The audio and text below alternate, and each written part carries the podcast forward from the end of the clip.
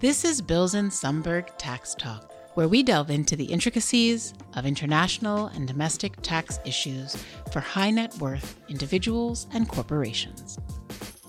Good morning, everybody, and welcome to our first uh, Bilzin Tax Talk podcast. My name is Paul D'Alessandro, and I'm a tax associate here with our uh, international private client group. I focus my practice on inbound planning and estate planning for international high net worth individuals. I'm here today with my colleague Megan Ferris. How are you doing this morning, Megan?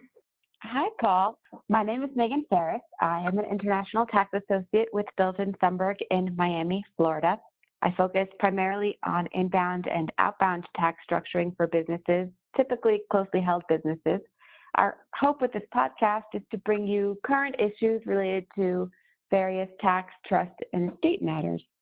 Thanks, Megan. And um, I think we have a great topic for you this morning, uh, our first topic to kick off our podcast series. And we're going to be talking about Section 962 uh, and why it's come back into the spotlight as of late. So I think we're going to hop right into it. And Megan, um, I think a, a, good way to start would be can you give us a quick overview uh, of the way individuals and corporations are taxed under the new uh, GILTI regime in a post 2017 Tax Act world? Sure. Generally speaking, and especially when it comes to CFCs, the Tax Cuts and Jobs Act of 2017 or the Tax Reform Act treats U.S. corporations much more favorably than U.S. individual shareholders. First, at a high level, individuals are taxed in the U.S. on their ordinary income at graduated rates up to 37%, plus an extra 3.8% net investment income tax on their passive income. Corporations, on the other hand, are taxed at a flat 21% rate on their net taxable income. Next, the Tax Reform Act introduced a handful of new cross border taxes and anti deferral measures.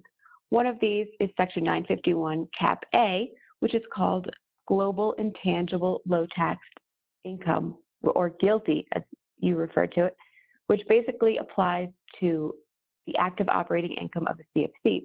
Now, pre tax reform, this income would not be taxed to the CFC's US shareholders until it was distributed, but today that income is taxed annually at the shareholder's ordinary income rates. Congress, however, went a step further by introducing Section 250, which gives U.S. corporations and only U.S. corporations a 50% deduction on their GILTI income, and that essentially results in a 10.5% tax rate. But wait, there's more. These U.S. corporations can also take a foreign tax credit for up to 80% of the foreign taxes paid by the CFC. So essentially, if a CFC paid at least a 13.2% tax rate, or specifically a 13.125% tax rate in its local country, then a U.S. corporate shareholder can use foreign tax credits to offset its entire U.S. income tax liability for that underlying GILTI income. And that's great for corporations. An individual shareholder, on the other hand, has no Section 250 deduction and no foreign tax credit for taxes paid by the CFC. The individual pays up to 37% U.S. tax on GILTI. End of story. So, as you can see, the disparity between individual and corporate taxation can be quite dramatic. And I guess that brings us back to the theme of today's podcast, which is how some individual taxpayers might use Section 962 to avail themselves of these benefits that are available only to domestic corporations. Thanks, Megan. So that was a great overview, I think, of the general operating rules uh, for the taxation of offshore income in a post 2017 Tax Act world. So as Megan alluded to, and, and our next question here in our podcast is, what is a 962 election and how might an individual uh, consider using the 962 election? Right. So in short, uh, Section 962 allows individual U.S. shareholders of CFCs to elect to be taxed as domestic corporations. The election is available to direct and indirect shareholders of CFCs. So if an individual owned their interest through a partnership or certain trusts, they would still be able to make the election. So now I'll get into the mechanics of the election, but first I think it would help to give some historical context. Section 962 first became effective beginning in tax year 1963, along with the rest of Subpart F. Back then, the top individual tax rate in the US was 91%, and the top corporate tax rate was 52%. So if you think we have it bad today, just be thankful we're not in the 1960s. Anyhow, with the introduction of Subpart F and the new concept of taxing the U.S. individual shareholder on the CFC's income that the shareholder didn't actually receive, Congress decided to give taxpayers a break and a means of reducing that current tax burden to the lower corporate tax rate of then only 52%. In addition, taxpayers were permitted to claim deemed paid tax credits under Section 960 for foreign taxes that were paid by that CFC. Now, the legislative history under Section 962 tells us that, and I quote, the purpose of Section 962 is to avoid what might otherwise be a hardship in taxing a U.S. individual at high bracket rates with respect to earnings in a foreign corporation which he does not receive. Section 962 gives such individuals assurance that their tax burdens with respect to these undistributed foreign earnings will be no heavier than they would have been had they invested in an American corporation doing business abroad. So, as far as tax policy goes, that's a breath of fresh air for taxpayers. Okay, now the mechanics. This is how an, a U.S. individual is taxed under a Section 962 election. First, the individual is taxed on amounts that are included in gross income under Section 951A and now Section 951 Cap A, which is GILTI, at corporate tax rates, which are currently 21%. Second, the individual is entitled to a deemed paid foreign tax credit under Section 960 with respect to the Subpart F or GILTI inclusions as if the individual were a domestic corporation. Third, when an actual distribution of earnings is made from amounts that were already included in the U.S. shareholder's gross income under Sections 951A and Section 951 Cap A. And just a reminder, Section 951A is subpart F income, 951 Cap A is GILTI. Those earnings are included in gross income again, but only to the extent that they exceed the amount of U.S. income tax paid at the time of the Section 962 election. So if an individual initially used foreign tax credits to offset his or her entire U.S. tax liability related to GILTI income in the year that the income was reported, then when the income is actually distributed, it will be includable again as dividend income. If the underlying CFC is in a treaty jurisdiction, then that individual will benefit from qualified dividend rates, which are currently 20% plus a 3.8% tax on passive income. That brings us to a total U.S. effective tax rate of 23.8%. Interesting, Megan. So it seems like there's definitely some benefits to be gained potentially under Section 962, but how does an individual taxpayer make a Section 962 election?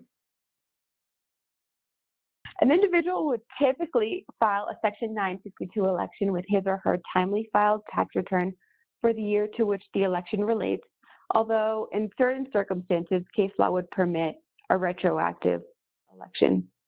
The election is made on an annual basis, meaning each year you have the option to make the election or not. And you also have the opportunity to miss it, so be careful about that. Once made, the election applies to all Section 951A and 951 Cap A inclusions to the U.S. shareholder from all CFCs for that year. So that's an interesting point there you made at the end, and something our readers, uh, our listeners rather, might want to pick up on. The election applies to all CFCs that are owned by the individual. So keep that in mind when you're analyzing Section 962 and whether it makes sense to make the election based on your facts and circumstances. So I think we kind of gave an overview here of Section 962 and why it matters now, but what we're going to do now is drill really down into the pros and cons of 962. What are the benefits to be gained, and what are some of the drawbacks as well by making this election? So, Megan, you want to start by taking us through the benefits of the 962 election? Sure. If the circumstances are right for the taxpayer, then the benefits should certainly outweigh any drawbacks for making this election.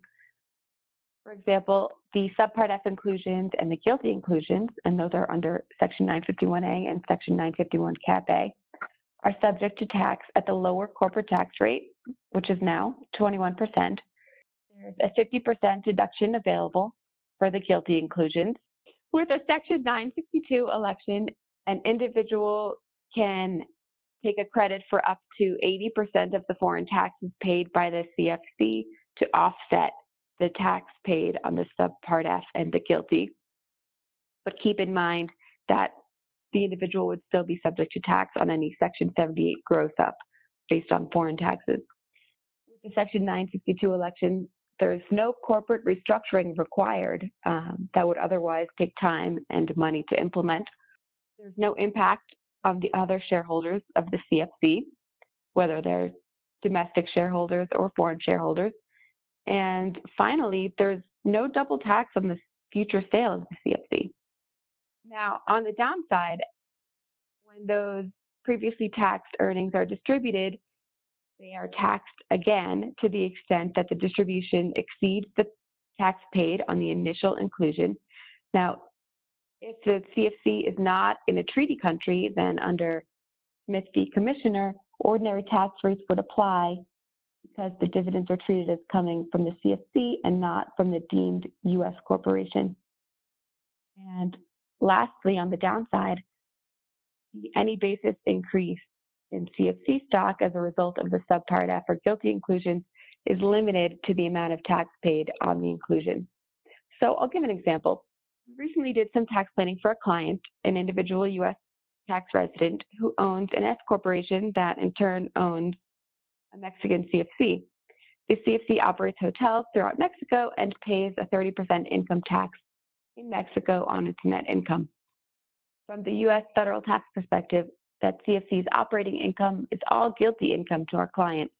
And so, under his existing structure, the GILTI would flow up to him and he would be subject to 37% tax on that income without any offset for the Mexican taxes paid recommended making a Section 962 election, which he did. Now, under his current structure, the client is treated for U.S. federal income tax purposes as if the GILTI is earned by a domestic corporation. U.S. tax is fully offset with the foreign tax credits for the Mexican income taxes paid. And when the CFC eventually distributes the income, the client is taxed on that distribution. However, because the U.S. and Mexico have an income tax treaty in effect, the clients benefit from qualified dividend rates, which total 23.8%.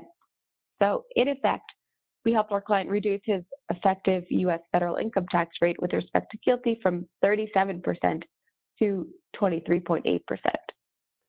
So there you have it. 962 potentially uh, can result in a lower effective tax rate for an individual. You get the benefit of the lower corporate tax rate, the 50% GILTI deduction, the 80% indirect foreign tax credit.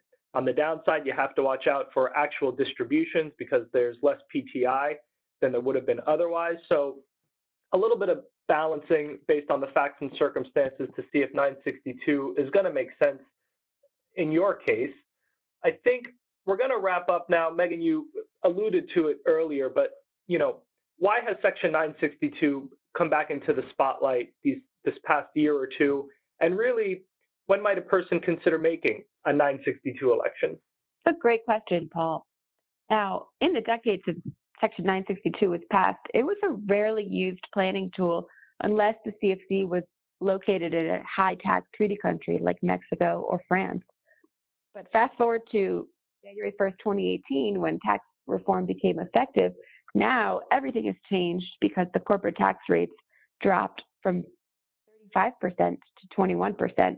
And the effective tax rate on GILTI emerged at 10.5% for US corporations.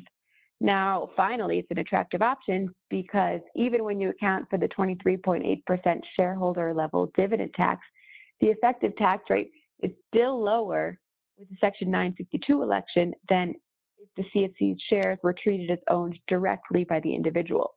As far as U.S. tax planning goes, the Section 962 election can be an incredibly useful and cost saving tool for the taxpayer who fits the profile that I alluded to. And that would be A U.S. shareholder of a CFC that generates GILTI or subpart F income, where the CFC has foreign taxes paid in its local country, where the CFC is located in a treaty jurisdiction. Now, these individuals, these individual U.S. shareholders can take advantage of the lower corporate tax rate. They can take advantage of the 50% deduction for GILTI income, and they can obtain a foreign tax credit for foreign taxes paid by the CFC, all without any restructuring required. On the other hand, if the CFC is not organized in a treaty jurisdiction, then the election may not result in a net benefit to the taxpayer. Now, in this case, it might make more sense to forego the Section 962 election in lieu of interposing an actual USC corporation, which would feature the same mechanical benefits of the Section 962 election, but it would also open the door to using or to taking advantage of a dividends received deduction on distributions from the CFC. Alternatively, the taxpayer might consider setting up a flow-through structure and that would also permit the use of foreign tax credits to offset the GILTI inclusions, although the GILTI inclusions would generally be subject to the higher individual tax rate.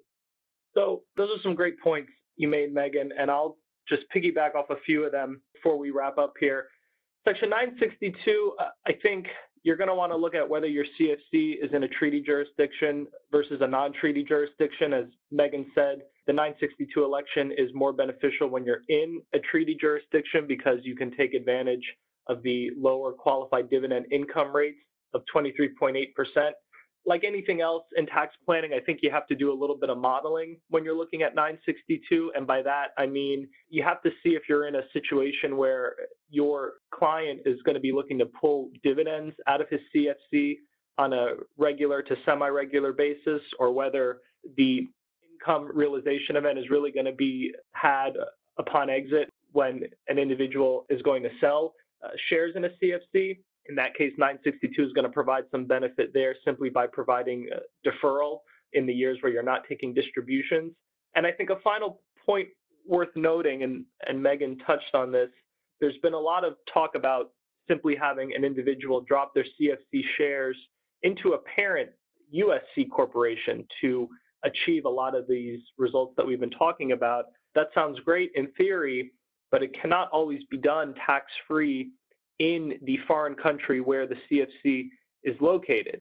Many times, contributing those shares to a U.S. corporation is a taxable event in that foreign country, and it could even result in that foreign country's own CFC laws now applying to the U.S. parent corporation. So 962, in that case, can also serve a tremendous benefit by avoiding all those foreign taxes and local taxes that would otherwise be triggered by dropping shares into an actual U.S. parent C corporation.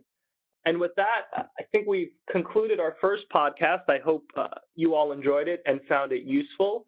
Uh, we're going to be looking to bring everybody more timely tax topics and hopefully more useful planning tips over the next few months and in the next year. Megan, is there anything you want to say before we sign off? Um, thanks, Paul. I think you made some great points just to wrap up there. And again, yeah, I hope everybody enjoyed this. I hope they can take some of these points and integrate them into their practices. And I hope you continue to tune in and listen to us as we bring you more current tax topics that might apply to your own practice. Okay, very good. And with that, uh, we're signing off. Happy holidays and a happy new year to everyone. Uh, and we'll see you next time. For more on this and other tax related topics, visit us at bilzin.com and subscribe to our Taxes Without Borders blog at taxeswithoutbordersblog.com.